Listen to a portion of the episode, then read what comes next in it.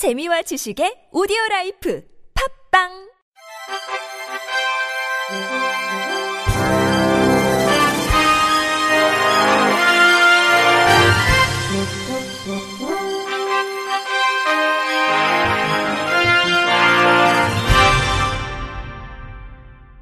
청취자 여러분 안녕하십니까? 11월 15일 목요일 KBRC 뉴스입니다.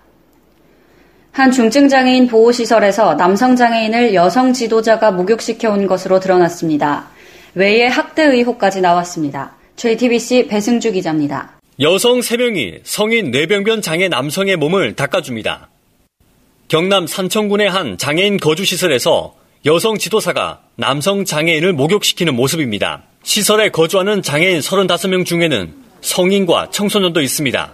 목욕을 시켜주는 지도사들도 힘들어했습니다. AC 전 영영시설 생활지도사 씻기면서 곤혹스럽기도 하고 씻기면서 좀 곤욕스럽기도 하고 원장은 사실을 인정했지만 인력 탓을 했습니다. BC 영영시설 원장 우리 상황이 남자 선생님도 부족하고 우리 상황이 뭐 남자 선생님도 부족하고 냉난방을 제대로 하지 않아 여름에는 땀띠가 나고 겨울에는 동상에 걸렸다는 증언도 나옵니다. 뇌병변 장애인을 방 안에 오래 가두고 식사도 제대로 주지 않았다는 학대 의혹도 불거졌습니다. AC 전 영영시설 생활지도사 햇빛 구경도 할 수 없었고 방 안에만 거의 창살 없는 감옥에 gat혀 있었다. 햇빛 구경도 뭐 할 수 없다고 볼 수 있고 방 안에만 뭐 거의 창살없는 감옥에만 갇혀 있었다고 결국 지자체 조사를 통해 이 장애인은 긴급 전원 조치가 내려졌습니다. 그런데 지자체 담당 공무원이 학대와 비리 정황을 포착하고 점검에 나서자 군청에 악성 민원을 넣어 전보시켰다는 내부 고발도 나왔습니다.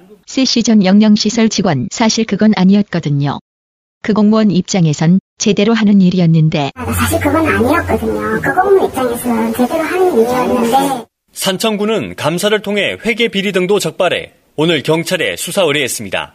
JTBC 배승주입니다. 장애 학생들을 폭행한 혐의로 경찰 수사를 받아온 특수학교 사회복무요원들이 검찰에 넘겨졌습니다. 서울 도봉경찰서는 장애인을 신체적, 정서적으로 학대한 혐의를 받는 서울 인강학교 사회복무요원 3명을 불구속 재판에 넘겨달라는 의견으로 사건을 검찰로 넘겼습니다. 앞서 인강학교는 사회복무요원들이 인적이 드문 곳에서 학생들을 때리거나 괴롭혔다는 의혹이 제기되자 전수조사를 벌여 사회복무요원 13명 가운데 4명을 수사해달라고 경찰에 의뢰했습니다. 경찰은 학교 CCTV를 확보해 분석한 결과 이들 가운데 3명에게 혐의점이 있고 나머지 1명은 혐의가 불분명하다고 판단했습니다. 장애인 단체 회원들이 어제 국회 앞에서 장애 등급제 폐지와 관련된 예산을 늘리라고 요구했습니다.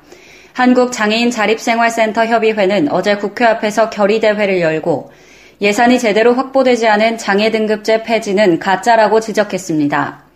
이들은 정부가 장애 등급제 단계적 폐지와 종합 지원 체계를 발표했지만 관련 예산이 확보되지 않았다며 장애 등급제를 폐지하려면 장애 유형에 맞춘 서비스를 위한 예산과 장애인 활동 지원 서비스 수요를 뒷받침하라고 요구했습니다. 이들은 장애 등급제 폐지를 위한 예산이 확보되지 않자 지난달 26일부터 국회 앞에서 무기한 농성에 들어갔습니다. 한편 장애 등급제는 장애 등급을 1등급에서 6등급까지 나눠 지원을 차등적으로 제공하는 제도로 정부는 내년 7월부터 2022년까지 장애 등급제를 단계적으로 없애는 대신 장애인 개별 환경을 고려한 맞춤형 복지를 지원할 계획입니다. 서울 관내 유아특수학교 30곳 중에 4곳이 영양사가 배치되지 않은 것으로 나타났습니다. 서울시의회 더불어민주당 최선 의원이 서울시 교육청 평생진로교육국에 관한 행정사무감사 결과 이같이 확인됐습니다. 서울 관내 유아특수학교인 서울효정학교, 수도 사랑의 학교, 누리학교, 광성 하늘빛 학교는 급식 대상자가 50명을 초과함에도 영양사가 배치돼 있지 않았습니다. 더군다나 한 유아특수학교는 보건교사가 급식 업무를 담당해 학부모들의 민원이 지속되고 있는 상황입니다.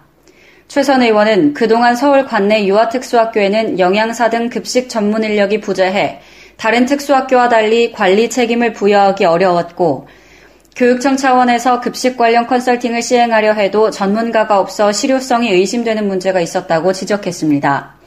이어 학교의 규모가 작다고 해서 급식 관련 사고의 가능성이 감소되는 것은 아니기 때문에 소규모 학교인 유아 특수학교에도 영양사가 반드시 배치돼야 하며 가능하면 영양교사의 배치를 통해 교육과정 운영을 원활하게 할 필요가 있다고 강조했습니다.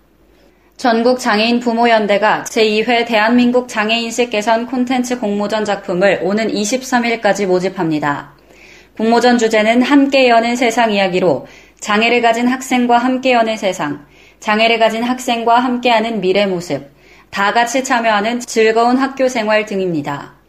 대상은 전국 초중고 대학생으로 응모 분야는 춘수 창작된 그림, 포스터, 만화, 감상문, 생활, 글, 영상 등입니다. 접수 방법 및 세부 내용은 부모연대 홈페이지에서 확인 가능하며 교육부 장관상 9편과 교육감상 102편, 장애인 단체장상 75편의 상장이 수여될 예정입니다. 대구대학교 재활과학대학 직업재활학과가 내일 오후 2시 서울국회의원회관 제2소 회의실에서 30주년 기념 행사 및 학술 대회를 개최합니다. 이번 행사는 장애인 재활 상담 영역의 새로운 도전과 과제란 주제로 진행합니다. 기념식에서는 개회 선언, 축사, 감사패 전달, 직업 재활학과의 역사적 발자취, 비전 선포식이 진행되며 학술대회에서는 강위영 명예교수가 직업재활학과의 설치와 대한민국 장애인 직업재활의 의미란 주제로 기조 강연을 합니다.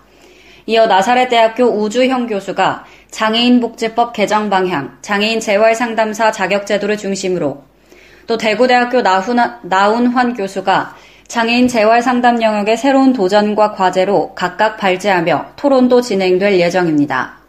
창원시는 어제 창원 스포츠파크 1층 사무실에서 창원시 장애인체육회 사무국 개소식 및 현판식을 가졌습니다. 그동안 창원시 장애인체육단체가 창원, 마산, 진해로 활동하고 있어 체계적인 스포츠 활동 지원에 어려움이 많아 장애인 체육 전담기구 설치가 필요하다는 요구가 제기됐습니다. 앞서 시는 지난 8월 13일 창원시 장애인체육회 추진위원회를 발족해 세 차례 회의를 거쳐 교약과 임원 및 이사 추천 등 관련 제반 규정을 마련했습니다. 9월 27일 창립총회에서 장애인체육회 규약에 따라 당연직 회장으로 허성무 창원시장이 선임됐고 각 분야 대표 29명으로 이사회가 구성돼 규약과 관련 제반 규정에 대해 심의 의결했습니다. 이어 지난달 사무국장을 포함한 사무국 직원 5명으로 인력 구성까지 마무리됐습니다. 창원시 장애인체육회는 이번 개소로 지역 내 5만여 명의 장애인들에게 한 걸음 더 나아가는 서비스를 제공하며 장애인들의 각종 체육 생활과 생활체육 활성화를 위해 폭넓은 지원을 하게 될 예정입니다. 끝으로 날씨입니다. 내일은 전국이 대체로 맑은 가운데 제주도와 전남 남해안은 오후부터 가끔 비가 예상됩니다. 내일 아침 최저 기온은 2에서 11도, 낮 최고 기온은 10에서 16도 분포를 보이겠습니다. 내일 오후부터 모레 오전 사이 서해안 중심으로 강풍이 예상되니 시설물 등 관리에 주의하셔야겠습니다. 이상으로 11월 15일 목요일 KBIC 뉴스를 마칩니다. 지금까지 제작의 이창훈, 진행의 윤수빈이었습니다. 고맙습니다. KBIC